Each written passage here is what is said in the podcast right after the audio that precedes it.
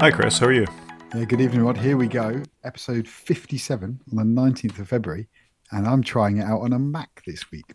This will be interesting. I wonder if if any listeners are listening and think Chris sounds different. I don't think you should sound too different for the way we record it, but certainly it's a much better picture, Chris. You're using that Apple Studio display, I think, rather than your iPad. So, yeah, a couple of things then. So, one, I'm using the same screen, the same mic, the same Ethernet cable, and you're doing all the work with the audio. So, there shouldn't be any difference on it other than that we are going through a Mac OS and through the Zoom client on the Mac instead of the Zoom client on my iPad.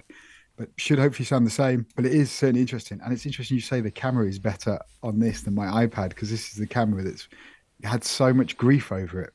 So uh, now I have installed the latest version of Studio Display OS, which is 16.4 beta that came out just to try it. So whether they've done anything with that, I don't know. But even the preview, I think, actually looks pretty good. Yeah, I'm quite impressed actually. I mean, the iPad was fine. I don't think this is any worse than the iPad. Maybe it's just because I'm seeing you from a, d- a different angle. I don't know, but or the lighting in your shed is good enough that uh, it looks good. Yeah, I've not changed the lighting. Obviously, the camera's slightly higher than usual, and in the middle of my desk, rather than off to the side where my iPad is. So where that makes any odds. But I guess maybe there is some hope for the camera in this screen after all. It's doing the business anyway. Good stuff. Shall we fire straight into some follow up? Yeah, let's do it. So first up, quite a few with me actually. Beat Bleep Taskmaster. I've done this piece of homework. I sat down with my children. I put it on while they weren't looking, knowing that they were going to come into the room. Because sometimes if they're in the room when you pick something, they instantly say no. But I put it on, and my youngest son, who's nine, said, oh, "What's this rubbish? I don't want to watch this." But Then he started getting into it because I just left it on while he was playing Lego. And then he was like, "Can we watch another one? Can we watch another one?" And so actually, Bleep Taskmaster went down really well with my nine-year-old, my eleven-year-old, and myself. And actually, being an adult, I didn't mind missing the swear words. It was fine. So, would definitely recommend. And the kids really enjoyed the tasks. You can only do it from series 11 onwards. So, we're just doing it with the latest series with Dara Ó Briain in it, which we haven't fully seen. Fantastic. 100% would recommend. Oh, good. I'm glad that you're getting the use out of it. Really, it's it's a great show. It's a shame they haven't gone back and bleeped the earlier ones, actually. But no, that's that's good good feedback. I think it was a good little recommendation. I always like it when there's a TV show I can watch with my children because I watch quite a lot of TV with them. So it, it is nice when there's something I really want to watch and I can share it with them. So that big thumbs up here. Brilliant. Second piece of homework, also you. Yeah, new icons. I haven't done it because I need to do it when I'm on my iPad, but I've been trying to use my new Mac this week. It's just a piece of software is on my iPad and I haven't ponied up. I think it's like a hundred bucks to buy it for the Mac and I've got it on my iPad for a tenner. So I need to do that. So that's with me. Sorry. That's okay. Are you using Affinity Designer or something for that? Yeah, the Affinity stuff, which is fantastic on the iPad. Other than it doesn't do proper multi-windowing support, it runs in some funny way. But other than that, for, for like ten pounds, what a piece of software. So my top tip for that would be at least twice a year they put Affinity Designer on sale and it goes up to 50% off. So I wouldn't rush to buy it. I'd wait until it was on sale. Yeah, I mean, if I was full time making icons and graphics, I wouldn't have a problem paying full price for it. But I literally just dabble with it. So for me, I don't think it's worth the full price of admission, but I would like to get it. Fair enough, yeah, it's a good piece of software. And the third one was one I put on you. Have you had a chance to try UTM instead of Parallels? So I have tried UTM. So this is like a VM product that you can get on the Mac. So I installed it, it installed very easily, but it was not that easy to get Windows up and running, and I gave up. So it, it just booted up with a black screen and a cursor. I was like, I don't know what to do now. And I tried pointing at my image of Windows 11. It couldn't didn't seem to want to do anything with it. And I ran out of steam, if I'm honest. So I haven't persevered with it, but I haven't bought Parallels either. So I do need to work out what I'm going to do because part of the reason for getting a Mac is so I can play around with some VMs and some different OSs, and I, I do want to try out some Linux versions. So I've progressed, but I don't think I've quite got the answer you want. It is not as click and play as Parallels, which you kind of expect. It's not for you know, it's a free solution UTM. Parallels is obviously paid for, but literally a couple of clicks, and I was installing Windows and sat in front of it. it it's very well done. Parallels, to be fair to them. Yeah, I used it back in the day, and they sort of the, I forget what they call it. It's almost like a continuity mode where you can run win- Windows apps as if they were Mac apps. They're sort of hiding the Windows, the, the, the window Chrome. They don't have to live within the, the virtualization box, so to speak. And it does that quite well. I mean, one thing I would say about UTM is that you should maybe try one of the Linux images. There's like a, a browser thing you can click on to download and download the Debian one just to show how quickly you can actually be up and running with a Linux, a completely virtualized Linux in, in UTM. And the second thing I'd say is you can virtualize macOS on it, of course. So you can actually run this version, Ventura, and, and Big Sur versions of macOS with like three clicks. And that's pretty cool as well if you do want to try things out from a previous operating system. Or even a future operating system that might be good for if you want to play around with the beta. So I don't think I'm done with UTM, by the way. I think I had a little dabble. I was a bit out of steam after work one night. I need to revisit it. It looks good. And I'm sure if I gave it another hour of my time, it would probably do what I wanted. But for ease of use, Parallels definitely got me there very quickly. But I, w- I will give it another spin and try it out. Fair enough. I mean, the two big vendors there are VMware with their Fusion product and Parallels with that. And Parallels do, do, tend to be a little bit quicker to market. I did find them a little aggressive. If you don't want the next year's version, they you know they start expiring things quite quickly, and this won't work and that won't work. And I, I didn't really like that. I felt a bit nickel and dimey to me. It's it's difficult to get your head above the parapet in the virtualization space. Yeah, I've used VMware in I don't know, previous life, probably 10 years ago, VMware Fusion that is quite enjoyed that. And they both do that thing that you've mentioned, the hybrid mode where you can have Windows app appears like Mac apps. I don't really want that. I'm quite, because I'm not using it all day, every day, I'm quite happy that it's just a windowed app of Windows, if that makes sense, in, in its self contained box. So I did turn most of that off with Parallels. But I want to play with it a bit more because I do, do want to do do some ex- exploration in, into how the VMs space is working, what some different OSs are like. But yeah, I think I need to invest a bit more effort. Fair enough. Good. Oh well, no, well done. You've you've certainly achieved your homework this week. I've I've managed to escape the homework for a while now. I'm quite pleased with this that you're there really. Yeah, well, maybe we need to get you using an iPad for a week or something. Oh God, no. Anyway, moving swiftly on to the news. S- slight side note: I did try and enroll my Mac into work, and it wouldn't let me do it because I thought because you, you you'd mentioned this. Can can you use your Mac at work? I thought I'd try the process. I installed the company portal, went through the process, and it said you're not running the right operating system. You can't do this yeah, I don't want to get into a whole breakdown of corporate IT and what you let in and what you let out. Really, I think if that's your company policy, then fine. That's it's doing what it's meant to do. Then, isn't it? It's stopping people getting in and, and things that they're not meant to be using. So that's good. Fair enough. Yeah, with my IT security hat on, I'm like, great. But with my wanting to have a play hat on, I was like, oh, I wouldn't mind to just have a little go with that. But it, it is what it is. Yeah, I don't. I don't think it's a massive problem. Lots of lots of industries and enterprises and things like that do allow bring your own device as long as it's running a particular level of hardware or in Microsoft Office 365's case, you know, our portal lets us download the latest version and then you can put yourself on whatever track you want to be on within it. And you're blessed by the official servers. If you run within the organization, you don't need any sort of additional two factor authentications or anything because it recognizes the IP addresses you're on. Just lets you use Office and PowerPoint and Outlook and all that kind of stuff. If you're outside and you're working from home, then you've got to use two factor authentication and uh, re authenticate yourself every two weeks, is the, is the cycle we've got it set on. It works really well. It doesn't matter whether you're on Windows or Mac or Linux. The Linux types tend to use them in browsers more than anything else, although I think crossover Office will, will work with that these days. But frankly, the browser space is, is just as good, frankly. Yeah, Microsoft web apps are great. Look, we we just don't let people bring more devices because we don't want the IT support headache, basically. So it's it's done for that reason. We don't want people taking any data away with them. So it's we've got to get the limits right. I think it's a job to revisit another day. I think, but it's one I might, might review. Eh, you know, six months from now. Now you're using a Mac. Things have changed a bit. Yeah, a little bit. Moving swiftly along, let's dive into the news. So, speaking of returning to the office and working from home, all this kind of stuff, this was a, a story I spotted in Fortune about a slump in productivity once workers return to the office. And they've got a, a number of sort of data points in a graph running from 2012 up to 2022. And you can see where you know things went wrong sort of middle midpoint of 2020 and then there's a sort of sharp downturn isn't there in, in labor productivity so there's something going on there. I mean, they say the return to office looked like it's going backwards after occup- after office occupancy rose to over 50.4% in January. It dropped to 45.6% in February before recovering slightly, despite many business leaders trying to get their employees back to the office to prevent quiet quitting, a phrase I quite like. Yeah, this is interesting, isn't it? Yeah, I am interested in this. I work for a company where we do on average should be two days in the office and three days from wherever you like in essence as long as you agree with your line manager. And we're talking about actually inverting that and having three days in the office and two days you know generally from home. I'm gonna i'm a bit mixed on it. I don't think we should be five days in the office but i don't think we should be five days at home either. I think hybrid is definitely the right way to go in the future. But i find this interesting because eh, with my managers at Park, it's like, oh, I really want to get people, more people in the office. And and get the, the, you know the team gelling the camaraderie that kind of thing together and want people to enjoy the culture of the business because i think that that is a real bonus where i work but it's hard to not have the culture when you're just sat at home on a teams call just bouncing in and out of teams meetings so i i do think there's a real balance here but I have noticed a lot of organizations increasing employees being present in the office. And so, some organizations are just trying to get people in one day a week. And nearly everybody comments on how hard it is just to get people in one day, let alone going to two or three days.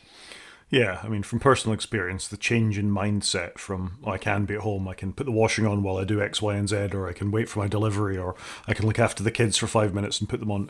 You know, it, it's it's really changed the way people think about work. Never mind the pandemic; they realised that they can go on and do things. I I'm with you. I'm a bit torn having put myself back in the mindset of going into the office three days a week now, I quite like going into the office. I do find myself slightly more productive. It's odd to go in there and be one of the few people in there still, despite us trying to mandate sort of three days a week. I think there is, we haven't got the balance right. And, and you know, I think we talked about this during the, well, towards the latter part of the pandemic when we started the podcast, that it's, it's a very difficult line to walk where you pay a lot of money for buildings, you pay a lot of money for electricity and heating and all the rest of it. And the thing you've touched on there is a very difficult thing to get team spirit, camaraderie, all that kind of stuff and running again when you're all on Zoom call and your life, working life is defined by I've got one hour of this and then I've got to switch tracks and I've got one hour of that and you miss the sparky bits of conversation at the beginning and the end while I've got you here, you know, five minutes talk about something else and you sort of ricochet off and do something else. That doesn't happen with with own, uh, home working, despite efforts of things like Slack with their huddles, where you just leave the office running in the background all the time while you're sat at your computer. It doesn't work. So I'm kind of with you. There's a balance to be found, and I don't think we've got it yet. Yeah, agreed. But it was an interesting article, and I, would recommend recommend people go and read it. I actually went to a conference the week in Slough, and the host of the conference asked, "Would you like to do this again in person, even if it's in Slough?" And we all went, "Yes, we would," because we got a lot out of it, even though we had to go to Slough. And there was a lot of side conversations that you just wouldn't have had on Teams of just you know attendees discussing what was being discussed and reviewing it asking more questions i think there was a lot more interaction so i think there is a balance and I don't think the world has got to the right place yet, but hopefully we'll get there soon. I'm with you. I mean, I am disturbed going to a conference in America, as we talked about in the last podcast, how bad COVID still seems to be in America, with the hosts of various podcasts coming down with COVID and, and getting it really quite bad. So, you know, the slightly more laissez faire attitude we've got in the UK at the moment, which for right or for wrong, you know, I don't there doesn't seem to be as much COVID about. I'm sure people are working hospitals and all the rest of it, and people are coming down with it all the time would say differently, but it, seems an awful lot worse in the United States at the moment. I agree with that. I think, look, we all know people that have had COVID in recent weeks or months, but it does, it definitely doesn't seem as prevalent as what it was. And mm. I don't know why. Are we doing something right? I don't know. Strange one. Anyway, interesting story, and it's worth keeping. I'm, I am interested in these stories of people coming back to the workplace to try and get that balance right, as we've talked about. Next story is I wouldn't say it was throwaway, it just amused me. There's a company, Nomad, who've launched a new watch strap for the Apple Watch. They've called it English Tan, which I joke about is maybe what Americans think British people's teeth looks like. I'm not entirely sure. It looks okay. English Tan's an odd name for it. I mean, I remember uh, Land Rover called one of their models a Range Rover Stornoway Grey, and the people in Stornoway get very upset about that. So I don't know. Maybe English people should get a bit sad upset, or maybe that's what we look like after the sun. I don't know. Anyway, I feel no requirement to have a leather strap on my watch, particularly. I don't think it's uh, necessarily the best look these days. Agree with you on the best look, and I don't know what this leather is made from because I think they've got quite good these days at manufacturing a faux leather. I would be interested in this because I quite like the look of it, but looking at the straps on it, I, I don't know if they'd be the right color for my titanium Apple Watch. Yeah. But for me, I think it's a good way of sometimes dressing your watch up to go into the office. Um, and so I often try and do that. But then weekends or in the garden, I sometimes put on a sport band. So I, I quite like the look of it, but I would rather it not, not be an actual leather and just be a faux leather. It is actual leather. They say it's full grain, sustainably sourced leather. Is what it is. Mm. Yeah, fifty. Yeah, it is what it is. Fifty nine ninety five. It's a little more expensive than some of Apple's watches, but not their leather ones. I don't actually even know if Apple still make leather straps. Do they? Cases? Yeah, true. Some of the cases are leather, and and they're actual leather, aren't they? So yeah, I presume they still do use leather. May not yeah, be. I, I, I, don't know. May not be a good look. For, anyway, it's available for forty-five and forty-nine millimeters. If you like, it's quite a light leather. I, I say, looking at it, if you if you like that kind of thing, and it could make dress your watch up a little bit. The sort of gorgeous art short, uh, shot of it draped across a MacBook keyboard's interesting. They know their market, don't they? So yeah, interesting. Good price for a watch if you if you're looking for it. You know, go and get yourself your English tan strap looks kind of chunky. That's the only thing I'm going to say. They're like the, I don't know what you call it, the, the bits that slide into the actual watch just look kind of angular, chunky. it, it looks quite a masculine sort of band, I would suggest. Yeah, I think that's fair. But if they're offering it for both both watch sizes, then I, I don't know. I mean, it's it's just let's face it, it, style of straps is a very sort of personal choice, isn't it? I mean, you get the one that comes with the watch a lot of the time, but you even within that, you're going to make a choice of even the, the Apple Watch Ultra, whether it's the diving strap or the you know the orange mountaineering strap or whatever that is. That's right through the range. So I think if you were fashion conscious, you wanted a sport loop, you wanted something different, then you're going to pay for that. And some people will pay for the Hermes extremely expensive one, and that's definitely leather. Yeah, that is true. Fair point. Anyway, moving on, we do like to comment on Apple's legal troubles and some sort of business side of, of what's going on in the iPhone world. And this is an interesting story, or maybe it's not so interesting or surprising in the sense that this is Gizmodo reporting that Apple are facing their fourth iPhone privacy lawsuit after the Gizmodo story when they revealed that they were doing the privacy tracking for if you switched off analytics and, and send stuff back to Apple, it was still sending stuff to Apple. So interesting that this just keeps coming back to bite them, doesn't it? It's not a good look. And I meant to go back and look, but when I installed the latest betas, it said iPhone analytics, and there was no opt in or opt out. It just said continue, and I was like, mm. hmm, didn't sit well with me. Yeah. So this is uh, after the reveal by Gizmodo, an iPhone user filed a class action law- lawsuit against the company in California, then in Pennsylvania with a second class action lawsuit, then in January a New York resident with a third class action lawsuit, and now another disgruntled Californian, I think, is this one. So yeah, it's building up. Yeah, not a good look. Not at all. So if you are interested, there is a link in the show notes to the Gizmodo reporting on this, which they must feel quite proud of, really, that their article has sort of spurred all this on. I mean, it's good journalism, but I'm sure they're not. They weren't high on Apple's favourite companies anyway after the reveal of the iPhone 4, was it? I think they were the company that got the iPhone 4. Yeah, they got the, and that was when, well, it looks like the current phone, really, but when that design was 100% brand new and, and we weren't expecting it. Yeah, it was a big deal. Was there? I'm trying to remember the details of the story. So, for those that haven't been Apple watchers for so long, they found it in a bar uh, and then the, the person who found it in the bar gave it to Gizmodo, who reported on it. And there was a lot of controversy over the time of, well, that's stolen property at that point. How did it end up in the bar? Shouldn't you have given it straight back to Apple? Why did you report on it? All this kind of stuff. And I don't think they get invited to Apple events anymore, Gizmodo, as a, con- uh, as a consequence of this. Like the Register, who are also not invited to Apple events. But in this case, it was for you know not returning this prototype to Apple. I wonder what happened to the engineer that lost the phone. Yeah, I don't know. I mean, that's going to be an awkward conversation. But they did reference it, didn't they? When they, when Steve Jobs showed off the iPhone 4, he said, I can't remember how he phrased it, but it's like, you've already seen this kind of thing, and it is true. I, you know, something along those lines. Yeah. Anyway, good reporting, Gizmodo. I haven't. I haven't followed them quite so much, but they do, do still come out with this odd, interesting article, and it's good that they give The Verge a bit of competition in, in that sort of way. Yeah, I'd agree with that. I again, site we haven't used very often, so I might might have to revisit it. To be fair. Yeah. Speaking of The Verge, our next story is from The Verge, and this is one of the rumours of the next iPhone, the iPhone 15, that apparently all the buttons on the iPhone 15 are going to become solid state, so taptic, haptic sort of buttons rather than actual physical ones that push in on the phone. Have you got any thoughts on this? Uh, I'm amazed they haven't done this before. I would like them to remove the silent switch off the side because my phone is always in silent mode. I don't ever want to change it. So occasionally I catch it and it annoys me that I've turned it off. And I just don't think I need it anymore. I think it was right when the phone was first introduced. But I think now you've got control center and people are a lot more au I'm surprised they've done this before because they did a big push on haptics and taptics a long, long time ago, like with our mice, you know, our trackpads on, you know, whether it's external or built into laptops, on our magic keyboards and what have you. So I'm surprised I haven't done it. And obviously the home button went to a taptic home button, I think with the iPhone 7, if I remember correctly, because if anybody's got an iPhone 7, if you turn it off and you push the button, it doesn't actually push. So yeah, that's where I'd be with it. But equally, I've never really seen anybody complain their buttons don't work on their iPhone. I mean, it's something, and I don't know how much the design has changed internally since you know generation one, but the iPhone volume up, down buttons, power buttons have always been very robust. So it'd be interesting to see uh, moving to this. Is this actually going to get bring in? I think, or is this just something they can talk about? What do you think?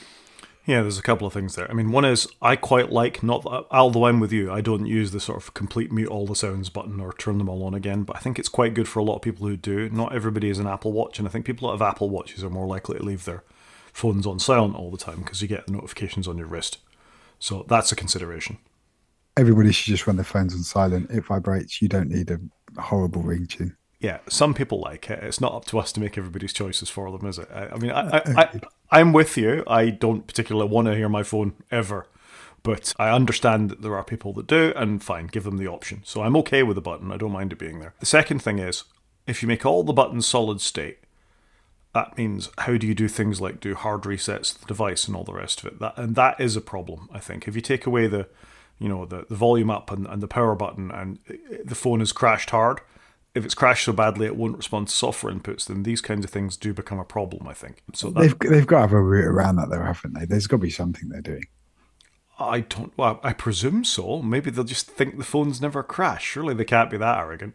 Maybe you have to do some devil's claw and put your hands in a certain position on the screen to force a reboot or something. Maybe. I guess maybe you cover all the antenna gaps. I like it. I'm, I'm not a fuss by it. I, you know, if they're going to do it, they're going to do it, aren't they? And I'm sure they'll sell it to us in in magical ways. Yeah, I mean, I do agree with you. And uh, to, to, your point earlier, maybe there is some sort of saving on the internals of the phone of not having to allow for the buttons to press in so far. Maybe they can cram another 1% of battery in there or make it a little bit more waterproof. I mean, that's generally the argument for these kinds of things. You're, it's, it's less points of ingress for water and dust and all that kind of stuff. Less moving parts in the phone is probably cheaper for Apple to manufacture. Like you say, they did a good job on the, on the trackpad back on the laptops in the day, which have been haptic forever but then we've got a lot more buttons on a laptop to force them to reboot than you would have on a phone. So uh, I, I, I can see the attraction of Apple doing it, but I worry that they're taking too much away. And this, let's face it, I don't think there's any great pressing need for them to do this. The phones are waterproof enough. You don't hear a lot of stories of people complaining that you know they've drowned their iPhone and being in the shower or caught in the rain or something like that. Those stories don't come up. So I think it'd be quite a tough sell in some senses to say to lose the potential functionality of giving it a reboot because occasionally you do have to, particularly those of us that run betas. You know, that it, there's there's a few things to think about there, but I see the attraction to Apple. Yeah, but surely though the buttons and moving away from having a physical SIM card, they are getting to a point where you know this can be a very much a sealed unit. Is surely where we're going. Well, that's exactly what they want, isn't it? I mean, they, if you think of the phones and how much everything is glued into place, and the same with the laptops and everything, they want a sealed unit, which is which is it's very much in Apple's wheelhouse to have you doing as little as possible inside of those devices. Yeah, definitely, definitely. Yeah, interesting. Although I did see that the new HomePod is more repairable than the outgoing one. There's less glue on it. Yeah, well, they, have got to do that as well. They, are trying to serve two things here, aren't they? They're trying to stop any detritus getting inside the, the device. And then they're also trying to, at the same time, if you do break it, you can fix it yourself. They're trying to hopefully get the right balance there. Yeah, Anyway, it's interesting stuff. Moving on. Our next story is about Bing. So last week we reported on Google Bard guessing a result wrong, saying it was some it was seen by the James Webb Space Telescope when it wasn't. It was seen by a previous telescope, and Microsoft were getting all the glory about this. But actually, it turns out Bing was also factually incorrect. They claimed, let me find the right bit in the article. They claimed that Bing had a specific pet hair vacuum cleaner with a short cord length, like 16 feet, despite it being a handheld machine. So again, it's also surfacing the wrong information. So neither of these chat GPT powered AI things are giving you all the information that you'd want to get from them. I'm not surprised by this. I think I said it last week. There's just so much data out there and so much misinformation that it's going to be hard to validate itself, isn't it? So this is going to keep happening, I think. Well, fundamentally the way these things work is they're predicting the word that comes next. So when you put your question in, it's it's all the documents it's sourced to make its AI model on or based on that the context of the question, what mod, what word comes next? You know, as a in the same way predictive text works to a certain degree with your iPhone. It's a bit cleverer than that, but it's not a surprise. There's a lot of misinformation out there, wrong information, which I think you know we and I have said on this podcast before. It, it, I'm not surprised it's going to get things wrong based on that, depending on the thing. And in fact, there's been future story, there's been other stories this week about it getting quite defensive if you start to question it and getting quite racist and getting quite, you know, shirty with its users. So Unfortunately, the data it's based on is from human beings largely, and human beings are prone to prejudices and biases and just being wrong. So it's not entirely surprising that these chatbots are going a bit wrong. Yeah, I don't know what to say on it because I'm not surprised. And didn't I see something where they've actually limited chatbot to come back with only is it six responses so they don't end up in a wormhole? Five, you're saying. So that feels to me like we know there's a problem here and we haven't got a good solution for it. So we're just going to, you know, kneecap it a little bit as a maybe it's just a quick solution whilst they're trying to work through the motions. Yeah. it's a space we need to keep an eye on. Is is sort of my takeaway on this. I don't think they're going anywhere anytime soon. The worry is that they've captured the imagination of the general public. It's not just geeks playing with it anymore. There are people out there. Microsoft's going to build this into the next version of PowerPoint to suggest what you should put in your slide. Lots of people are going to use that, not just people like you and me. And I'm not all that happy about that. I understand the appeal. It's a market differentiator. They've got good they've got good momentum out the gate, certainly better than Google. But if it's wrong and you start putting that up on slides, and people who don't invert it will put it on the slides, and other people will write it down, and then we're in a world of hurt. And I don't like that at all. Yeah, I'm with you here. I, th- I don't know if I'm making some slides. I want it to be my work, not not the work of somebody else. So I'm not a big fan of that, to be honest. And I try and shy away from those things. Yeah. So I think for the future, uh, dear listeners of the podcast, we'll keep our eye on this and sort of report back as it keeps building. Okay. Next up, search revenue then. So, have you read this article? So, Apple gets a cut of search rev- revenue from Chrome as part of a secret deal. Now, this is interesting because we knew Google paid Apple a huge amount of money, and I can't remember the number now, to make Google the default search engine on iOS and macOS. And they also pay Mozilla similar sort of, well, probably not similar money, but a chunk of money, circa 450 million, I was listening to on a podcast. But, but now it also transpires that if you use Chrome on iOS, they're also getting a chunk of money for Apple, which is insane, isn't it? It really is. I mean, the, the, as you said at the start of this, it's not that secret a deal that there was a deal in place that, that Google paid Apple for making Google the default browser. I mean, they say in this that, that and I, I, do remember the story back from 2020 that there was there was a large amount of money. They hint it's a multi-billion-dollar deal every year.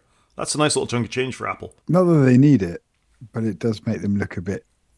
It doesn't make them look great, does it? Given their moral values that they tout quite frequently. Yeah, I think there's a difference between the moral values they tout and then what they actually do. I mean, sometimes they're only talking the talk. They're definitely not always walking the walk. See the privacy story we just talked about. I completely agree, and it, yeah, it's not fantastic, is it? But I guess they're making the most of it while they can. Yeah, how sustainable is it? I mean, again, we've said on this podcast the reason that the uh, Steve Jobs got very upset when Android was released. He felt that you know they just started their photocopiers again and they were putting out what something that iOS already did. And very quickly we saw Apple push into Maps. We saw them take the YouTube app off the phone. We saw you know there were consequences for Android coming to market, and that that seemed to be quietly swept under the table while they quite happily pocket a bunch of money from them. And they are the biggest competitor. I, I, it makes sense that they work together on some things, but this is a bit dirty, really. Yeah, uh, part, part of me thinks that's Apple though taking ownership of everything that's on the device. If you know what I mean, like this is what we ship it with. We provide all these services, which is obviously why they end up doing maps. Obviously, they haven't got a YouTube competitor. I don't think anybody's really got a YouTube competitor, to be honest. So I can see why they did it. I've always been amazed that Apple haven't gone and bought DuckDuckGo or something and just called it Apple Search because they've got you from the point you turn on your phone all the way to you get to the internet and then they lose you. And I'm amazed they haven't gone, actually, why don't we buy the next step? You know what I mean? I just, especially where they're going with all their ad revenue and everything. And and we keep hearing rumors every now and again about Apple doing a search, but you'd have thought they'd have just bought one at this point. Yeah, I, I agree with you. I was about to say there's been rumours of Apple sort of beginning to spin up a search thing and then putting it away again. It would start even more of a war. you know, they're they're competitive on the maps that, well, a lot of people would say they weren't competitive on the maps, but again, as we've said, a lot of people just use what comes with the phone. You know, if maps are on the phone, that's what you're going to use. Same for Google, same for Apple. So yeah, it's it's an odd story, and there there's obviously a lot more collaboration goes on in Silicon Valley than we're aware of. But the other two platform vendors, Microsoft and Google, you know, they make Windows, they make Android. They've got their own search platform, so it wouldn't be unprecedented for Apple to enter the space. No, that's a fair point. Microsoft do an awful lot to try and keep you in Edge browser when you install Windows. You know, it's why have you done this? What have you checked out the new Edge? It's the best thing since sliced bread. You know, they they do an awful lot, and with Edge as default comes Bing. So you know, I, I fair enough. It's monopoly, mon, monopolistic again, but then we expect that from Microsoft. If you buy a Chromebook, I bet it's very hard to change it from anything except Google. I've never tried, but I presume it's pretty difficult. Never used a Chromebook. When I was a Windows user, I was a big Edge fan. I quite liked the browser. I thought they were doing a really good job with it. And I like that they would sync to your Microsoft account. And so if you encourage your corporate estate to do it, you know, if you get a new corporate laptop, oh, look, you just sign into everything and you sync all your data. You can get a new PC and all your stuff's just there. I think they were doing some good stuff in this space. Yeah, you're a little more positive towards Microsoft than I am. I mean, it's interesting in our across our patches, and let's face it, we've got a lot of desktops in the university. You know, you've got tens of thousands of users in some cases making use of, of university equipment. Almost everybody will refuses to use Edge. yeah, I, and I was in the minority in, in the corporation where I work. Everybody's wanted Chrome. Yeah, Chrome's got the it's got the name, it's got the brand, it's got the cachet. Hmm. Hmm. I think it's a good engine. You know, the person that uses the Arc browser almost all day, every day, and then I'll default back to Firefox. But I've never seen the attraction of using Edge, and in fact, you know, even with a fresh Windows install, which I do have from time to time at work, I'll immediately go and install Brave, or I'll go and install Firefox or something else that's not a Microsoft-based browser. I, I, a lot of that's probably a previous prejudice from being a Mac user for such a long time and observing the company for such a long time, and maybe that's not fair. If it's based on Chrome, I'm sure it's a perfectly decent browser. But yeah, it's it's a hard one for me to swallow that. Understood. Should we go on to iOS usage stats then? So this also came out. Apple weirdly released usage stats based upon whether it's an iOS device, iPhone, or whether it's iPad OS, which they don't normally do, and, they, and they've broken it down a little bit. So what they're saying here is iOS devices introduced in the last four years. So what, what would that be? iPhone 11, 12, 13, and 14. 81% of them are on iOS 16, which feels pretty high. It's not that much fragmentation. 15% on iOS 15 and 4% on anything before iOS 15. So I thought that was quite impressive. Not not too much fragmentation. And then they're saying all active iOS devices, which they haven't really defined what that means, but I'm guessing one that's powered on in the last 30 days would be my my guess. 72% are running iOS 16, 20 percent on iOS 15 and 8% on earlier. So quite an interesting breakdown there. Quite high adoption rates for the the two latest operating systems. As soon as you're a developer, you could pretty much target the last two big OSs, and you know you're covering circa 92% of all iPhone users. So interesting from a developer standpoint that you don't need to support an OS that far back, and you can use the the modern, you know, ways of doing things, whether it's an API or a look and feel or a windowing solution. So I thought it was really interesting. What do you think? No, I'm with you on that. It's definitely an interesting statistic how quickly people seem to move on on iOS at least. Um, to, to the latest version of the platform. I mean, that statistic of only four percent in the last four years of, of, of being on an older version of the of the of iOS is phenomenal. Android would love to have that sort of turnaround. Windows would love to have that sort of turnaround on PCs. How quickly somebody would move on to that version of the operating system is is just amazing. Yeah, and Mac equally. I would imagine Mac OS does not move that quickly. I think this will change in the future as Apple have discontinued support for the iPhone 7 I've noticed a lot of corporations with iPhone 7s, they're now being discontinued. So I think that's going to drive these numbers forwards in, in significant in significant ways because we've all we they've supported I'll get my words out apologies they've supported older hardware for longer and I think that's held them back a little bit in that they haven't been as aggressive of moving people forwards. And so big corporations like where I work we've just kept the iPhone 7 estate because it's still supported. Whereas now that's not being supported. I think that's going to like I say push the bar forward.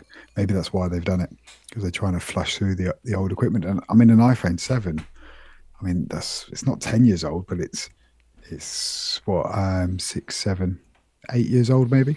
Yeah. So they're, they're pretty good at supporting older older devices. Oh yeah, I mean, and it's definitely to their credit that they're not creating immediately banging them in a landfill. Like you say, I think lots of places will have standardized on right. This is our purchase year, and they're good for three years, five years, seven years, however long we can make them last for. And having them updated with the latest security patches and all the rest of it is a huge part of that for the enterprise. I don't think home users care quite so much, but let's face it, lots of home users also have iPhones. So they do update them, they have got the message, and they are upgrading. It's interesting to me that the uh, iPad has less good figures. If you look yeah, I was disappointed with this. So yeah, looking at the iPad, so iPads, you know, introduced in the last four years, 53% are running iPadOS 16, 39% on 15, and 8% so on earlier. So more than double are running an earlier version of the OS, and that's just on devices in the last four years. And then over all iPad OS devices, 50% are on the latest, so iPad OS 16, 37% on iPad OS 15, and 13% on something earlier. So a bit more fragmentation. Clearly not not people moving forwards and wanting to upgrade. Is that our iPads hurting because there's been lots of you know bad stories around iPad OS 16? I actually had a scenario today um, with doing family IT support, which we make up for the main show, but turned on father-in-law's iPad. He was running iPad OS 14 on it, and I was like, why? Why is it that? It's set to install all the latest updates. Went on installed iPad OS 16.3, but I didn't understand why it hadn't prompted him. And the same, I thought I'll just check his iPhone while he's here. I know I've upgraded that to 16.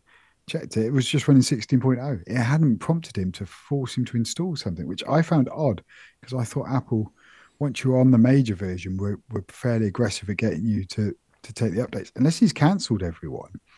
But so I spent today and I've upgraded both his devices to the latest quickly. So interesting that he'd gone two years without it. And I'm normally quite good at grabbing family's devices when I'm with them and just making sure they're up to date and everything's, you know, backed up or they've got free space and, you know, all those obvious things. But I wonder whether there's a bit of that. We don't, maybe Apple aren't pushing as hard as they used to to get everybody to upgrade. It's a complex thing. Like you say, most users, most uneducated users, that's maybe not the best word for it, but most people will, I don't want to do an upgrade right now. Even in the corporate spaces, you know, on our Windows desktops at work, the pop up will come. It's going to aggressively reboot on you in the next 21 hours, 29 hours, you know, whatever that warning is, and will. And that's fine. That can be enforced by corporate policy. But most home users, iPads, phones, you know, Macs, no, I'm not doing that now. I'm in the middle of something. No, I'm not doing that now. I'm in the middle of something. And eventually it'll give up and go away. Or they'll just develop a situational blindness to the notification and ignore it and ignore it and ignore it. And to your point about iPads being different, there will be a percentage of iPads that are given non technical users at all, older people or younger people, or people who just don't care. As long as they can fire up and get their Facebook or, or play their game or whatever. They've got absolutely no interest in updating it. I came here to play my game now. You know, eh, how often have you gone to your PlayStation and thought, all right, I'll have a quick game or something, and I'll go, no, I'm downloading all this first, and it, will make sure it's updated before it'll go on. Apple don't do that. Windows, to a certain extent, doesn't do that. It'll let you finish your meeting most of the time before it makes you update. So I think there's a lot of devices in that status where you, you should update me now. No, I don't have to. I'm not gonna. I'm gonna go and do my thing and then every time they go to the device, that's it, because it's a single purpose device and that's all they're doing it for. Not everybody cares or is aware of the security issues in the way you and I are, and probably some of the listeners of this show are. Yeah, I agree with you on this. And how many times do you go to a meeting and somebody turns around and says, Oh, I'm being forced to update my laptop. It's like you've had 24 hours notice. Why didn't you find a window to do it? But even then, people just delay it and delay it. And it is so frustrating. So yeah, we do seem to have a culture of people who don't want to update things, and I don't know what we do to turn that around because, yeah, I find it frustrating because I work for an IT team that want people to have the latest and not have a fragmented user base. So it is tricky. It is. Just to finish off this thought, I couldn't find the more updated figures, but I've put in the show notes Google's Android distribution share from last year. So this only covers up to Android 11. And when this was released in, in 2021, only 24% of the Android estate was on Android 11, 26% was Andro- Android 10, and then these numbers don't go down all that quickly, really. You know, 18% are on 9, 9% are on 8.1, 4% are on Android 8, and then they're like that all the way back up to there's still some people out there running Android 4.1. 0.2% of the Android population are. That's a fragmented operating system. Yeah, it's not good, is it? I mean, it's yeah, it's bonkers. But and Android were bad at pushing their more recent OSs back to older versions of hardware, whereas Apple, you knew you'd probably get at least five years. You know, you get five years out of every device if you wanted to. So I'm not surprised, but very fragmented. It is. Um, it's frustrating to develop for Android. I mean, it's funny. I installed the Android developer tools last week on, on my Linux distribution just to see what it is. And one of the things it gives you in the in the Android Studio is you pick what version of Android you want to develop for, and it tells you these numbers roughly. 15% of version of people are on this, 18% of people are on that. But when you look at this, these figures, it's quite stark. I'm not surprised it's a problem in the sense that how many Android devices are there? You know, it ranges from tablet-based devices to a variety of phones, from Chinese manufacturers to American manufacturers. Android runs on televisions, Android runs on cars, Android runs on all manner of things. It's not straightforward as a Pixel phone made by the Google, the manufacturer, can keep their OSs up to date and get the latest, in the same way that Apple can. There's an open source version of Android. There's the AOSP project that, where you can download open open source versions of this. So the manufacturer is being moved on to the next thing. They're selling you the next device. They don't care about the thing they sold six months ago, unless you're Samsung or, or maybe one of the bigger ones. But a lot of the smaller Chinese manufacturers will bash one out and move on. So they get left in a state where there is maybe the odd security patch, but that's it. There's no requirement to do it. And the open source community has stepped up with things like, is it Jolla or Sailfish? I think I can't remember the name of the sort of Android distribution that does try to keep these things up to date, entirely based on the open source project. But I think this is a massive problem for Android. You can't guarantee what version of the of the platform people are using. Yeah, this is why we stopped supporting it at work because you just weren't getting the updates for the hardware. And so we were turning over the hardware more frequently. And so in the end, we just pulled the plug on it. Less people wanted Android and it was more fragmented. So, yeah, we stopped. So, yeah, not surprised. Fair enough. Moving on. iOS 16.4 beta's out. I think this is more in your space than mine. I'll let you cover this. 100%. Finally, it's come out. I was waiting ages for this one because I couldn't add new devices to my home where I'd upgraded my HomeKit architecture into 16.2. Apple, as usual, completely silent on it. Finally, about a month later, they push out 16.4. And it's come with quite a few things, but there's still quite a few things missing. So we do get some new emoji characters like a, a pink heart, a blue heart, a grey heart, a donkey, a moose, you know, some random emoji. I'm not a big emoji person, so I'm okay with that. Safari web push notification. I don't know if you saw this one. So if you have a shortcut on your home screen for a Safari website, you can now get push notifications as if it's an installed app, which seems great. You know, if you've got a business system, I'm guessing this is predominantly aimed for, or an intranet or what have you, then it will push a notification to you. Because I can't imagine many people actually have shortcuts on their home screen that are just a, in essence, a web app or the sweet solution, as Apple called it. I certainly have not used this in a long time. So I can I can jump in there and say VOXI. When I was briefly with VOXI, the MVNO, the virtual operator in the UK, they didn't have an iPhone app. They forced you to install their web app by saving it to the home. And if you didn't have it on your home screen, every time you launched the website, it wouldn't let you access the website until you added it. Um, wow. Yeah, which says a lot about Vodafone. And I'm not with VOXI anymore. I, I hasten to add them back to I'm back to three with Smarty, who have an app. so yeah, it is a thing, and some some less scrupulous vendors force this on you. Yeah, it's not good, is it? Not good. So, so that's that. I, I don't think I'm going to use that overly. There's obviously some changes going into Apple Music as well. They've got some animations and various bits and bobs going in there, and they keep. It does seem with Apple Music they they keep just doing very you know very little tweaks just around around the periphery. They never seem to do a major boom you know, here's an updated interface, which is quite interesting, I think. And then there's also Apple Podcasts. So they've done quite a bit of work on Apple Podcasts. I don't know if you've seen this, but they've now got channels and you've got Up Next and things. And they've not only done it on the apps, but they've also got it in CarPlay as well, which I think is good. And you've got the ability to resume episodes and start saved episodes. And it, it seems quite good. Like they're really pushing forward the podcast piece because I, th- I, think it's been quite stagnant for a while. So it's quite healthy to see see that that's finally moving forward. And then I uh, just a couple of other notes. You can now get Mastodon rich text previews in messages, which is obviously showing Mastodon's prevalence now. And they must have some stats on what gets shared in messages of going, oh, look, we, we don't do rich text previews for this. You know, there's clearly people doing it. And then focus modes as well. Now the ability to turn the always on display on and off, which I think is good like if you've got a sleep mode or maybe you're at work and you don't want your your phone to keep popping up or if you're in a meeting or what have you. Driving. Driving is probably the most useful thing for that. I hadn't thought about driving because they do have a driving focus don't they? I don't really use i don't use my phone in the car because i just use carplay all the time so it just goes in my pocket and then shortcuts now you can do stuff with stage manager and shortcuts. I must confess I'm not a big shortcuts person. I don't know about you. I always want to play with it, and when I play with it, I get frustrated. I can't do what I want, and then I, I quit the app and go and do something else. They have though brought back the ability to upgrade your HomeKit architecture, which for me I haven't been prompted to do that. I've obviously upgraded mine, but it just seems to actually work this time. So big, big thumbs up from me. Shame it's taken so long and nobody has acknowledged it. And then they've also done a thing now where if you've you can go to software update and you can pick which beta you want to install. The Apple TV kind of does this on the Apple TV even before now. You could go install the public beta basically, and it would just do it. You didn't have to do anything because obviously there's no way of really installing a profile on an Apple TV quite easy. And it looks like they're bringing some of that mentality over to the iPhone, so you don't need to install the profile to then do this, which I think is quite good. Now, did I read somewhere that you need to have a developer account, a paid developer account, active in order to install betas, and yet that gets linked to your developer profile, which isn't the way they used to do it. You used to just download the developer profile to the phone, and off you went to the races. Whereas now you actually need to link your phone to that developer account.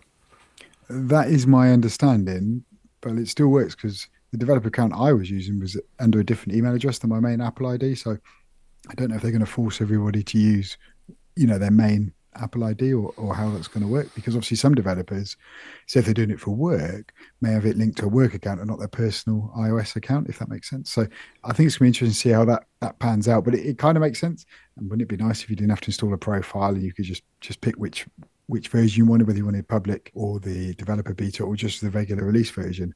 Certainly, other operating systems I think do this better in that you can just pick within the OS what what in essence what ring you wanted, which you mentioned earlier for Windows. Mm. This is interesting. If it's tied to a paid developer profile and your subscription runs out halfway through the beta process, do you stop getting betas? Yeah, there's there's going to be questions here. I think. Yeah. I like the last one, the one you haven't mentioned. It might be actually one of the most interesting things in this update for me. Wallet gaining package tracking as a home screen widget. That's quite nice. If DPD or whatever can just build straight into that and not need their own apps, that's probably quite good for them. Yeah, I wonder how prevalent that's going to be in the UK. But yeah, cu- curious to see what that does for me at the moment because I will use Apple Pay wherever I can. So yeah, I, th- I, think it's quite a good update. It seems to bring a lot of features that we've been waiting for. The two things it hasn't brought that was a little interesting. I'd like to see what they do with Apple Classical Music because they bought a service over a year ago. They said it'd be out last year. They've missed it. They've not commented on it, and there seems to be no news about when that's coming. And I want to see: Am I going to get any CarPlay changes, even though my car doesn't support the new fancy version of CarPlay? But are they going to refresh the UI a bit? Because it does look a little stale now and it, it could do with an update. So I'm curious to see when, when that lands. Yeah, fair enough. I quite like this other story about Xcode 14.3 adding app playground templates so you can start working on apps in Xcode and then move to Swift Playground and on iPad. I thought that'd be right up your street. Yeah, and no, in that I found Swift Playgrounds on my iPad quite limited, and therefore I bought this Mac so I could just play around with full blown Xcode. So it is interesting, but the app playground on your iPad that it is limited what you can do. You can't do like the iCloud sync stuff with it, and you're just a little bit kneecapped, which is a shame. And it is frustrating that it's 18 months old and it's barely changed. They did a bit of UI refresh, but they didn't add really anything new to the functionality of it, which is disappointing because they had a whole year and they moved some icons and tabs around. So I was hoping they were going to iterate on it a bit more. Yeah, I haven't even tried it to be honest. Xcode is a complicated beast. It's it's unwieldy. It's large. Getting things built is is tr- troublesome. The thought of having to go through I don't even know if you can. Can you do test flight via the iPad app? Yep. Wow. It's fantastic. It is really good what they've done, but they need to keep moving it forwards rather than just do do one and done. They need to do one and then another one and another one. It is fantastic what they've done, but it's just not enough functionality there. I think. What percentage of developers don't have a Mac as well? Well, you have to have a Mac, don't you? Really? this is what I mean.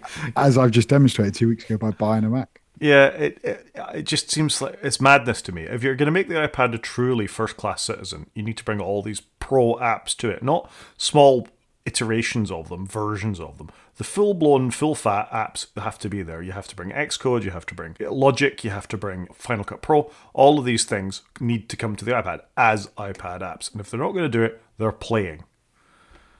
Yeah, and I'm amazed we're however long into the iPad 12 years and we're still not there yet. So is what it is. And then the other thing that has come out with 16.4 is, as I announced at the top, top of the show, I've updated my studio display. They've finally done a version of iOS for my studio display. I've updated it. It seems exactly the same as it is before. So nothing to report there. Fair enough. Next story, a very short one. I thought this was just an interesting observation from a post on Mastodon about Mastodon. It's a bit meta, really, Mastodon. But it's somebody, Brian Krebs, who's a security researcher, pointing out that Mastodon is the first social network he's been on that didn't, in its first step, ask to upload your address book. And I hadn't thought about that, but that is absolutely the case. All of them, the second you install them, are like, right, give us your address book so we can find out if anybody else you know is on here, which is wrong. Agreed. And actually, until I read this, I was the same as you. I thought, oh, yeah, I hadn't really thought about that. And I was in LinkedIn the other day and it goes, Do you want to connect your accounts and see who we can, you know, scrape out your address book? I was like, No, not really. I'm, I'm good, thanks. Yeah, this is a it's a good thing. So you know, good guy Mastodon here. Frankly, this is a very simple thing. You got to go off. It's more work, obviously. That's what the bigger social networks will tell you. Maybe not the bigger ones. The more established social networks will tell you. Oh, how do we know who to connect you with if we don't know who who's already on here? You do all right. You find people. It suggests people. You know, you can look on the feed and see who else is posting things. It, it I, although I will I should also say I tried that before it was discontinued as part of the API thing. I tried Movetodon, which is the thing that would look in your Twitter followers and people you followed on Twitter and see if they'd come to Mastodon. I found 76 people, which I thought was really quite impressive going. So I've got quite a chunk of my old Twitter following followers now now in Mastodon. It's it's better than Twitter ever was for me at this point. Yeah, I, there's a bunch of people I'm not following on Mastodon. I think I need to go back through who I had on Twitter and just go right. Who did I follow on Twitter? Are they now on Mastodon? Now the world's moved on a little bit. Yeah, good. Stick with Mastodon. This is another story from their Victoria Song, who has pointed out that via a Verge article that Fitbit, which has fitness challenges, in the same way that we actually used to do back in the day on our Apple Watches, we'd get fitness challenges with each other to say who could do the most steps in a week and all the rest of it. But I think Fitbit had its own, you know, do this, do that, try and get your heart rate, keep it here, all the various things that were generated by the Fitbit community as part of a social network for people who want to be fit. And Fitbit are getting rid of it, which I just find mystifying. Yeah, so I actually did get this in an email because my children have got Fitbits. They don't do these challenges because they're, they're too young for for this. But I literally just glanced at the email and I was like, oh, Google just bought Fitbit and they're just getting rid of it. It just feels like they're getting assumed into Google. Doesn't seem very, doesn't seem a great way. And obviously, this, this lady Victoria in the uh, Mastodon thread has said it just doesn't make sense. And it's a shame because one of the features of Fitbit was the community, and now that's just being eroded. It feels like Elon just bought Fitbit. Google aren't good with community, are they? They're not good at buying stuff. They're not good at keeping stuff going. Give it a go, burn it down, move on. It's no way to build an audience, and if their search business is being damaged as well, then the advertising business, which is Google, will suffer fairly quickly thereafter. Yeah, it's going to be interesting to see how it plays out. But it is a shame that, you know, Fitbit is a great product, very well respected, and it's just I don't know. It feels frustrating that Google are eroding some of the good bits that, that existed in Fitbit and and made it stand out from others. Yeah, sad times. I think that'll do us for news. Yep, I think we're done. We've got quite a lot of news, so we better whiz through some media and games. Yeah, so media first. First stories from me. I thought this was quite an interesting one. That there's been uh, come to the Canadian, no, the Berlin Film Festival is the story of BlackBerry and how BlackBerry went down the tubes. Really, I think this would be fascinating if they do a decent job of this. Yeah, agreed. I'd love to watch this. I think this would be really good. Yeah, this it seems to have been quite well received. Glenn Howerton's in it, who's in It's Always Sunny in Philadelphia. He's a he's a good actor. It's funny, it'll be odd to see him in this kind of role, but I'm really looking forward to this. I think I was quite a wouldn't call them a devotee of BlackBerry, but I thought they did interesting things. Before Apple were in space, they were certainly so responsible for sort of pushing email into your hands. Their security model, that BlackBerry Messenger was huge, you know, for the people that were on it and, and, and all the things it brought with it. It was an amazing service, and they really, really did have the corporate space nailed down back in the day. Well, they nailed it because they had the corporate space sewn up, and they also got it into teenagers. Teenagers wanted BlackBerry Messenger. I remember my, my brother's daughter, who I don't know, must have been 15 at the time, had a BlackBerry. Even when the iPhone came out, wanted a BlackBerry. Obviously, he's since gone to the iPhone, but it had such a cachet of BlackBerry Messenger. Again, with the corporates and, and, and with the younger generation. And surely, if you've got both ends of the spectrum, it's only a matter of time before you get the rest of it. But however, they, they managed to epically fail. Yeah, they really did a good job. So uh, I, I'm quite excited about this. I think it's an interest. It should be an interesting documentary. I hope they do it well. Yeah, no, agreed. I'm looking forward to it. Next one's yours. Next one's me. So Blackbird, I mentioned last week I started watching Blackbird on Apple TV Plus, which is a show. Well, I could briefly reiterate. So a a drug dealer slash gun peddling very rich person gets caught by the FBI, sent to prison, and then they then work with him to get them to help uncover a serial killer. They knew who the serial killer was, but they couldn't get him to admit to, to the killings or, or where the bodies were buried. And they send him into this other high security prison to get to know him and and all that. And it's a really good good six series, quite short TV series, so right my street, but really well filmed. It starred um, Taron Egerton, who was in The Kingsman. It was fantastic. I generally quite enjoyed it. Actually, I just thought, thought it was interesting. It's all based on a real, you know, real true story. Just quite interestingly done. I thought it was well filmed. Looks stunning. Would would recommend, and it's not a big time sink, which, which I thought was good. So I watched that, and then afterwards, I thought, oh, what else is coming out on Apple TV Plus? And there's like there's a trailer for a film called the Tetris film, all about how they managed to get Tetris, you know, commercially out, and it, you know, it was developed in Russia and that, and it looked really interesting film. But it equally stars the same guy from Blackbird, this Taron Egerton person. So I'm interested to see what that looks like because I really enjoyed him in it. I like like the Kingsman. So yeah, a film all about Tetris. I can't wait. It's right up my street. Taron Egerton's Welsh, so that's there's a little link there for you back to a little bit of a Welsh angle in Taron Egerton.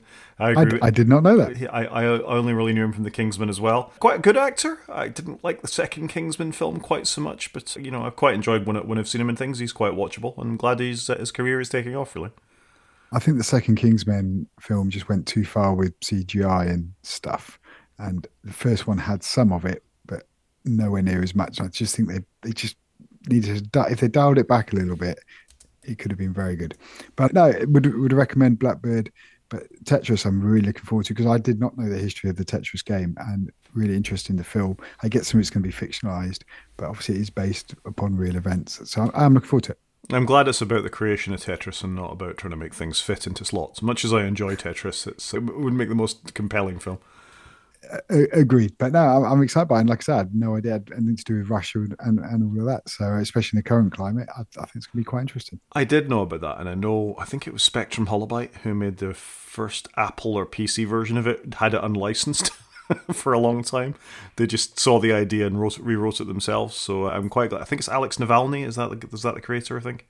I can't remember, but but Tetris has been one of those games. You know, there's been multiple versions that are unlicensed that get taken down and, and what have you. So no, I, am really, I'm, I'm quite genuinely looking forward to it. I think it comes out in March. Yeah, great.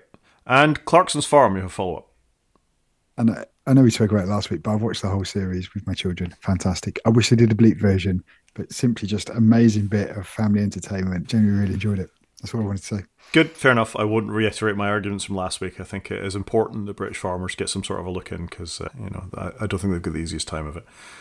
Agreed, but it's just so funny. It just generally funny entertainment, and that's the bit Clarkson is good at. I think is providing some good entertainment value. Whether you love him or hate him, it was funny. It appealed to all levels in my house. And actually, I popped around a friend's house and he was watching it And because have you seen Clarkson's Farm? I was like, yeah, I'm, I'm doing it too. And he equally said, fantastic bit of viewing.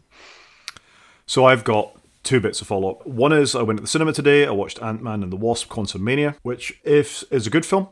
If you've watched other, the the last twenty six Marvel films, you would not you would not have a clue what was going on if you hadn't seen at least the last two Ant-Man films and possibly the Loki TV series.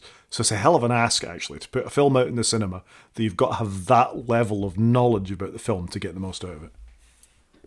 Yeah, that does seem like commitment to the cause. I mean, I'm just looking at the poster for it on Wikipedia, and there's a lot of characters on the, on the poster. So, uh, how many Ant Man films are there? This is the third. This is the third, right? Okay. So, so, this is the third. There's the Loki TV show, which I think was six or seven series, where all this sort of current plot started from. So the big bad in in the next series. If you've watched any Marvel Cinematic Universe, you knew the big bad was Thanos in the first couple of phases. He was the bad guy who snapped his fingers and removed half the population. The next big bad is Kang the Conqueror. Kang the Conqueror was introduced in the Loki TV show, and this is the first film he's actually been in any depth. Wow. Yeah, I've been there. I've watched all of it. Some of it I wish I hadn't watched, but I have seen it all. It's just too much of a commitment, isn't it? Like if you've missed a bit and got behind, it's hard to catch back up again. I think. Well, you've got your six ninety nine a month Disney Disney subs. You can crack on and you can you can watch it all. I mean, there's a huge amount of entertainment there. There is some of the stuff on Disney Plus. Fair play they've they've got really good selection, not just Marvel but everything. I think it is is good, but it's a big time sink. It very much is. And then speaking of big time sinks, Star Trek Picard, the third season of that was made live on Amazon Prime two days ago at this point. The first two seasons of Star Trek Picard, I think I've talked about on this show before. If you're ever a fan of The Next Generation, Picard was the captain of the Starship Enterprise D. He finally got his own spin off show 25 years after the next generation ended something like that. I think they they they went ahead with that. So sir patrick got another got to ride again so to speak. The first two seasons were kind of disappointing the the odd good moment but they were pretty disappointing. This one is more like i think what we were all expecting from star trek picard. They're getting the old crew back together there's dr crusher and there's will riker and all these people are popping up in it. And it's a good solid start. I can't believe the effects you get on television these days. Having just been to see Ant Man and the Wasp and the amount of the millions, hundreds of millions of dollars that are on the screen there. It's amazing what they can get away with in a TV show these days. They just look so, so good. I think there is a very high bar, isn't there, for any show? Very much so. It was impressive anyway. So I'm, I'm eagerly looking forward to the second episode of the season. Cool. That's it for uh, media, I think. I always feel Star Trek is something I should have watched and got into, but it's just passed me by, by the way. No, that's fair enough. Now, I've got, moving on to games, I've got a bit of a revelation. I've only played a little bit of Marvel Midnight Suns, and I haven't actually played anything else this week. How about you? I'm sadly in a similar boat to yourself. I've barely done anything, so I'm nothing to report on the game front. So I thought instead we could talk about this 9to5Mac, 95 Mac article about Apple holding a press event. They had an event this week showing off its latest advances in gaming. Did you see this? I was aware of this, but I thought this was a bit odd. So something's got to be, they've got to be sowing some seeds here, haven't they? Because they had a bit of this at WWDC where they showed uh, Village, which is a Resident Evil game running amazingly on the Mac, and it is meant to be stupendous on the M1s. But they seem to be just dropping some seeds in. So, I, do you think it's all part of the VR play of just just start getting the gamers, you know, aware of us, make some noise? What, what was your take? I really don't know what to think about this. I mean, every so often, Apple do something in the gaming space. There was a couple of them. They'll, they'll get you know a developer of the of the month flavor of the month on board. They'll show some amazing game. It was a Star Wars game at one point to show. I think it was in the Mac Pro came out. They were showing off. Macs can do VR stuff too. Look at this uh, Star Wars game that's that's being developed. Or they'll do the AR thing. Here's a tabletop. We've got these amazing graphics going on. Or you know we can do X, Y, or Z. And then they never follow through, and the games go away. And you know there's no backup to what's going on. Apple drop the ball continuously when it comes to gaming. So you see these initiatives where they go, "Yep, it's great, we've got it sorted. We're really going to support developers and all the rest of it," and then they go to nothing. So uh, this is different though. To do it slightly behind closed doors, they're not doing it in the middle of WWDC. They're not doing it in you know an iPhone rollout or something like that, just to show off the camera, just to show off the amazing graphics they've got this time around. They're actually getting people in a room to talk about the games. The games they're talking about, and there is a little list: Call of Duty Warzone Mobile, Honkai, Star Rail, Lego Star Wars Castaways, Run Legends in the medium, as well as other things like you're talking about there mostly Apple Arcade games with a couple of big tentpoles like Call of Duty that have come along as part of this. So it's interesting. I wouldn't hold my breath for this being the transformation of gaming on the Mac. Agreed, but are they sowing some seeds? That is where I'm at with it. It feels like that, you know, they've, they've got something coming and they're trying to just generate. Look, don't forget us. We've got the tools, we've got the performance. I just, I don't know. Just wonder if there's something coming. I'd like to believe so. I mean, when they launched the M1 chips, they were pointing out all the GPU cores were almost as good as a, an NVIDIA 30 series card of some sort, 3000 series card of some sort, which everybody went, no, it's not. You know, it, it, it may be able to do desktop graphics at 60 frames per second or something like that, but there's no way you're going to start putting, pushing pixels around like, you know, a, one of the current high end video cards are. High end video cards start at £1,000 you know, if you're buying a computer for a thousand pounds, there's no way the GPU, no matter how good they are, are as good as a dedicated graphics card for lots of reasons. But having said all that, you can do some fairly impressive things on them without them breaking too much of a sweat. And games such as, I don't know, pick one, Civilization or something like that, that doesn't require huge amounts of demanding things, or even a, a Fortnite, not that they'll ever be allowed back on an Apple platform without uh, any sort of legal injunction or anything, should be possible on a lower end Apple chip. So it would be a great platform to do it you buy quite an expensive computer. If somebody does want to kick back and play a game a little bit, that would be great. I don't think there's been a huge amount of Apple Arcade stuff that's very popular on the Mac. I'm sure it's great on, on iOS, and you and I have commented on games we've liked on Apple Arcade. But uh, I think they've got a way to go. I'd agree. I don't know if you've been into a, a, shop lately and played on a Mac. It is quite interesting. We were in John Lewis the other week, and I said to my kids, "Oh look, why don't you just go and have a go on the Mac?" And there's an Apple Arcade folder in the dock, and they've got a bunch of pre-installed Apple Arcade games there. So I do think they are I think they are trying to turn some dials in the background and slowly generate some some noise. I hope so. So again, we'll watch this space. So if we haven't done any gaming and that's the only gaming we've got to talk about, that'll be the shortest gaming section we've ever had. And we can move on to the main show. Yeah, sorry. I just I don't know why the weeks are going, but we we recorded literally seven days ago, and I've not touched one game in that time. I I think I've even turned on my PlayStation. It's fine. It happens from time to time. You know, it depends on downtime. It's such a complicated thing. And you think, we've just talked about all the media stuff that we've been doing as well. It's amazing we get as much in as we do some weeks. And I've read quite a lot of pages in books and stuff, which I, I am enjoying and reading a lot lately, which is something we don't cover cover in this podcast. if we're going to have to have a book of the week, app of the week, game of the week, I don't know. It could go crazy. That's why I went for thing of the week. So every now and again, I could drop a book in. Fair enough.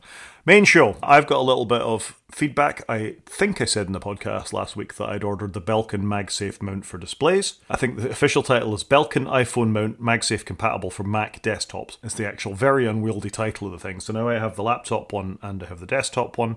The laptop one I've talked about before is not the most useful thing in the world in some senses. It's got connects with magnets on the back of your phone. It'll give you I forget what these are called, but you can put your fing- finger through the hole in the back and it'll give you a, an extra bit of leverage to use the phone. A pop socket, that's the very thing. And it will also give you a bit of a way of leaning the phone down so you can. Is that any good that, that as a stand? Because that's a problem I often have with my iPhone is I'm just doing a quick meeting. I just want to prop, literally just prop my phone up. And they're quite hard to prop up. So would it? Do you think it's good for that? Yeah, it works quite well with that. The magnet's quite strong. You've got it takes a bit of an effort to get it off, and in fact, I've been balancing it precariously on top of my display using this laptop one, and this is just the pop socket part of it, not the bit that actually is meant to connect to the display, which is it's got a second shelf that folds out that goes onto your laptop the other way up. Uh, yeah. Okay, so this is literally designed for that. It's meant to give you that that sort of shelf, so you can turn your you can mount your. It works fine for that. So this is okay. I'm going to sling this in my bag now that I don't need it now that I've got the display one. The display was thirty nine ninety five for this particular mount. It's very different in construction from from the laptop one. It folds down behind your screen. It doesn't just work on Mac monitors. I've got it on my Philips widescreen monitor here, and it's it's very secure on the back. It gives you a, a, magnet, circular magnet, uh, in the, in the same way that all MagSafe things are up at the top. Your phone mounts to the back of that, and then it points at you. I'm talking to you now with it now, Chris, in case you hadn't realised I'm no longer in stupid studio. What what's the the camera mode where it zooms in on your face and tracks you around the room? Center stage. Center stage. I switched that off because it's terrible. It's terrible. Now I've just got one static picture all the time. Yeah, well done. Chris is moving around the room and this camera's following him. Whoa, what a trick! But you know, you can actually have a much better looking picture if you don't have it tracking you around the room. I've had people comment on this. But it also has almost. It's not a zoom, but you can actually mount it. It pivots on the bracket as well, so you can bring the camera closer to you to the front of the screen or push it back further away, depending on the thickness of your screen. So the bracket is such that you can mount it on any part of the, of the display and then move back and forth. It's very good. The problem with all of these things is it's all very well making them MagSafe, but why don't they make them MagSafe and charge? Because if you've got your phone stuck to the top of your screen, I've now got a wire running into the, the Thunderbolt socket on my lightning socket on my phone, so it charges at the same time.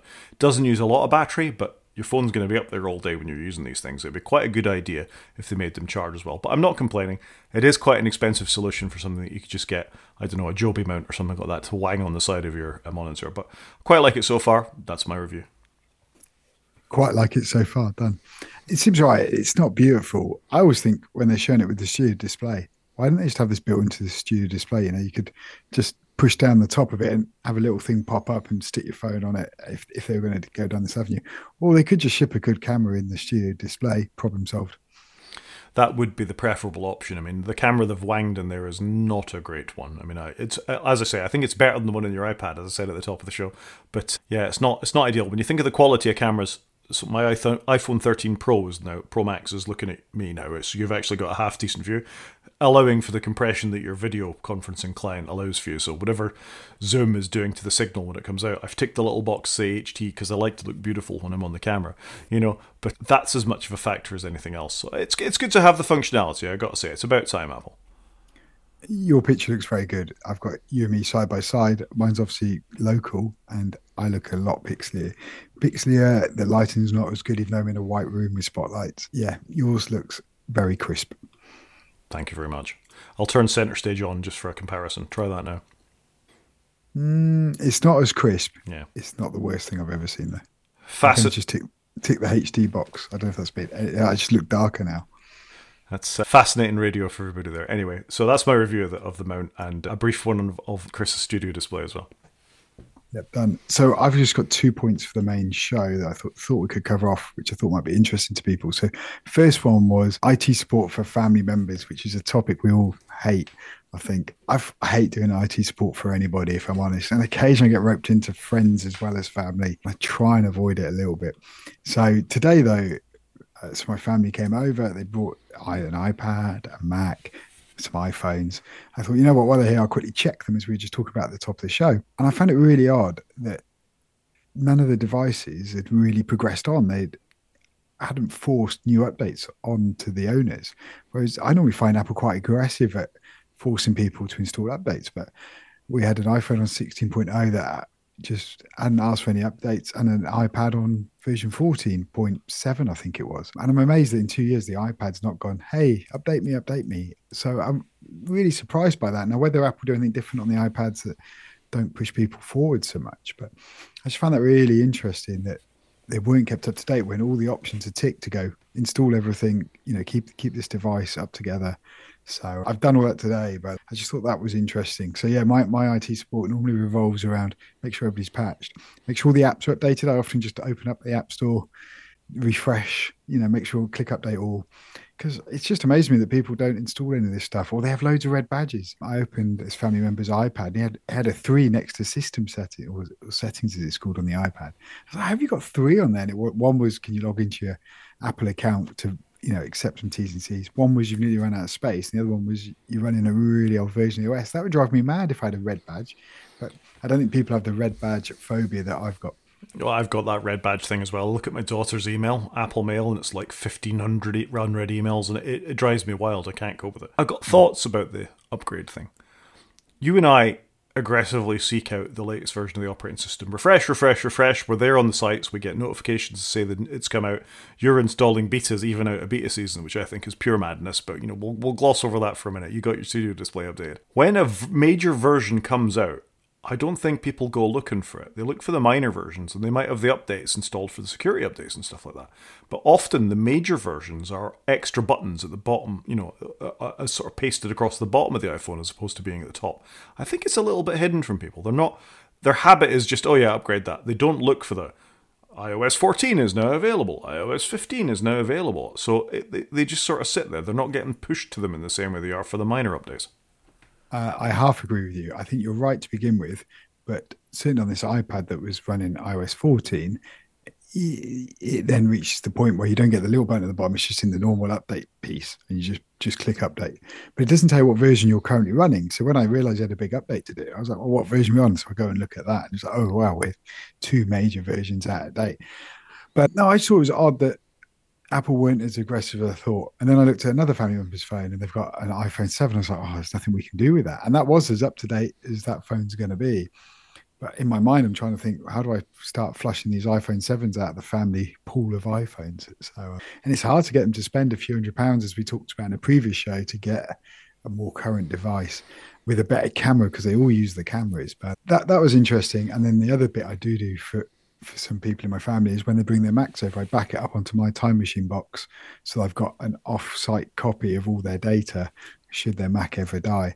And this Mac we were using today was about 10 years old, we worked out. And I keep trying to encourage, you know, why, why don't you get a new one? And it, and he even said, "Oh, maybe I need to get a new iPad." And I was like, "No, that's fine. That runs the latest OS. You really need to do something with the Mac." Because it hasn't been updated in about five years. It's still got the messages icon. It's still the the old blue speech bubble icon, if you remember that. I was like, you probably would get so much more out of your Mac if you got a new one because it's so slow. The Wi-Fi slow on it. I have to put it on the Ethernet to do the um, time machine backup because the Ethernet protocol on it must be N, I'm guessing. But it's so so slow. But yeah, very interesting though. But do you know what? Everything kind of worked on it. Messages does work on it Photos works on it, and it all works with iCloud Photo Library. Surely, at some point, Apple have got to go. We can't use these legacy systems anymore, and that will drive updates again. But they haven't done it. They've done a bit of a Microsoft move, and I'm quite impressed that it, the thing still works. It's not getting security updates, but it does seem to just work. Well, that is what it says in the 10, or used to say in the tin. I, I suspect there'll be a big rush of them not working because all those butterfly keyboard models that are out there that will just break and will be out of support and people will get frustrated with. There'll be a lot of landfill from those devices. I don't disagree with that, but this this person in particular is going to skip the whole butterfly generation because this this machine obviously predates it. But it was just super interesting to me. I haven't used a Mac that old for a while. It still looked pretty good. There's some nice bits in there, but it, it's just so out of date. But yeah, everything kind of worked on it. It would drive me mad because I I know I'd want the latest, but it's a hard sell to try and get him to upgrade it. He uses it a huge amount, and you know to swap it out is going to be say 15 1600 pounds but it's hard with the older generation i think to get them to spend money on tech even though they use it all the time but they've come from an era where you don't spend money on that sort of thing no, you buy it once and it's done, isn't it? You think, that, but there, there sounds like a perfect candidate for an M2 MacBook Air. That would be hundred percent up his street. An M2 MacBook Air. He needs a reasonable size hard drive to put his photos on it. That, that's something he does a lot of. When he uses pages and numbers, you know, I've got him on all the free legitimate software, so it would be a very easy swap out. But it's probably more needing to pick up a refurb M2 at some point with a reasonably sized hard drive because the model he's got, I swapped the hard drive on it years ago to a one terabyte one and it was relatively cheap. So yeah, it's something I'm keeping my eye on. I think I would like to push him. You're going to end up put, you're going to end up putting a Linux on it if it gets that old, because otherwise, you know, he's not going to be able to connect to anything. It's so old; it's even got a built-in DVD drive. I don't know what to say about that. Me neither. He really wanted a DVD drive when he bought it, and I said, "No, you sure? Because you could have got the Retina one at the time." And it, in hindsight, I was right. He said, "I've never used that DVD drive. You were right." What's a DVD? Yeah, quite digital, digital versatile disc. yeah, I met lots of people thought it was video disc. I, I think I won a pub quiz once because I knew it was digital versatile disc. Anyway, so that, that was my family IT support, but I just thought it was interesting to share of that's kind of the limits I do, and I try and avoid anything to do with Windows because I just don't use Windows. I barely use a Mac at this point, so I've struggled a little bit with the Mac stuff. Obviously, as we've discussed, I'm slowly teasing my way back into it. But yeah, it's super interesting to have a play on a very old version of macOS. I don't think I told this story last week. I had to do some family IT support last week, and my mother-in-law's she's got a 24-inch M1 iMac, which is a it's a nice it's a really nice computer. I gotta say, they knocked out of the park with that piece of hardware. But somebody had bought her a new printer because they didn't know how to clear a paper jam out of the other printer. I didn't happen to be there. Don't get me started. But this this is this is life and family IT support, isn't it? But they wanted to install the drivers. They didn't really know what they were doing. I do think Apple makes this quite difficult, and Hewlett Packard don't help. But through messages on her Mac, I was able to connect, screen share, see what exactly was going on, fix the problem, and move on. And that is a wonderful tech support experience because when you can't see what they're talking about, you don't necessarily know that an older member of the family is doing with a mouse or what they're looking at, what you see on your screen right now, all that kind of stuff. To be actually just able to drive, to give you permission to get in and do stuff, is a hugely imp- impressive thing. Yeah, I'm, I'm with you. I think IT support is so much easier if you can see the device. I've been using TeamViewer for this because it works on my iPad I've installed it on onto say my parents' computer, and I just get them to call out a code. I type that in, and then I have to put in a password, and we're off to the races. And that's a free one that TeamViewer do for non-commercial use. So that's great for fixing Windows. But to be fair to Apple, I think it's not that well known that you can do it within messages. But as soon as you can see the other screen, it makes life so much easier, doesn't it? Definitely. Good stuff. Okay, I think that'll do us for our family IT support stories. You got some feedback on one week of Mac ownership? Yeah, so uh, I'm obviously not using my Mac for work, so I'm still using my iPad. You know, eight eight till six every day, and sometimes more than that. But I have started using the Mac a little bit more since I bought it. So a couple of things I noticed. One, I thought, oh, I installed iStat Menus. Haven't used that in a while. Found my old product key. Still on the same version of the one I had before, so I was pretty happy with that. And I just installed it because nice to see up in the in the menu bar how, how much process you're using, RAM, CPU, etc. And what a good app that is. But but amazed my license to work. I fired up Apple Music brackets iTunes. The iPad client is so much better than the Mac one. It's rubbish. It's just iTunes messed around a little bit. They why haven't they done a proper native app for that? That's like their you know uh, flagship service that they launched, and yet just needs a good app. It's kind of the same with the Apple TV app on the Mac. So those two are a bit disappointing for me, if I'm honest. One thing I do like is when you install something, I don't know when this changed, but you run and install, you download like with Zoom today. Once you finish installing, it goes, shall I move all this to the bin? And it ejects the, the virtual disk and puts it all in the bin. That is a great quality of life improvement because how many Macs have you and I fixed over the years where people have just got disk images mounted that they don't need and random downloads. So I thought that was good. What's next? So Studio Display. So I've just plugged my Studio Display in for the first time today to it. Really, I did the firmware update for the Studio Display. It made no it made no noticeable difference, which is odd because it's a screen. But you know what? It's great, and you can obviously have the more more information set. And I think they call it where you can fit more windows on the screen. It runs at a higher res. That's fantastic. You can get so many pixels on this screen and what a screen. So, so really impressed with that and I do like clamshell mode. I would love my iPad to be able to do clamshell mode on the studio display and just have the camera up the top. Fantastic. I want that on my iPad, please. Big fan of clamshell mode. I never liked having screens where you've got two different resolutions. I just think think it's messy. So really enjoying that. I'm finding windowing interesting on it in that I've got used to Stage Manager on my iPad now and and the quirks of it. And I've got yeah, I'm playing with the Mac. I haven't turned Stage Manager on on the Mac. I think what I've realized is the bit I love on the Mac is I go down to the dock, I launch an icon, and unlike the iPad, it doesn't just give me a brand new space with just that app on it. It just opens that app on top of all my other apps, and it's all in one space. Why doesn't the iPad do that? If they did that for Stage Manager, I think it would have been a thousand times better experience. It just opens the app in the stage that you're currently on, or maybe have a way of making a, you know, if you hold a key if you want it to go off into a new stage. That's the big cock up on the iPad, I think. And because it, it's hard to sometimes force it to get it into the stage where you want, whereas on the Mac, that's the default behavior. And for some reason, they've sought to undo that on the iPad. But no, generally quite enjoying it. But I do feel like I've lost all my knowledge on a Mac. So I'm just slowly getting back into it, remembering the, the various keys and how it and the nuances of how it works. Because I've had I don't know, at least three years of using an iPad full time every day. No, that's good. It's all good stuff. I agree with you that I think they have made some decent quality of life improvements with things like installing apps and all the rest of it. I'd say you should put Raycast on rather than keep using Spotlight. Would be my uh, my other little thing for you to try. I think you'd quite enjoy that. I think I do need to go back to your apps of the weeks and have a look. And I also want to have a go at AirBuddy, which is written by Guy Rambo. I probably got his name wrong, but it was a great app, and I love listening to his podcast, Stack Trace. I thought actually I should should go and buy his app. I don't think it's that expensive, but just to try it out because it was always an app that just wasn't in my wheelhouse. And there's probably lots of little things like that I'd probably quite enjoy. So there's a few things I need to go and play with. I think. Fair enough. No, that's good. I think we should revisit next week to see how it goes. Maybe at some point you will convince me to try and use an iPad for a couple of days.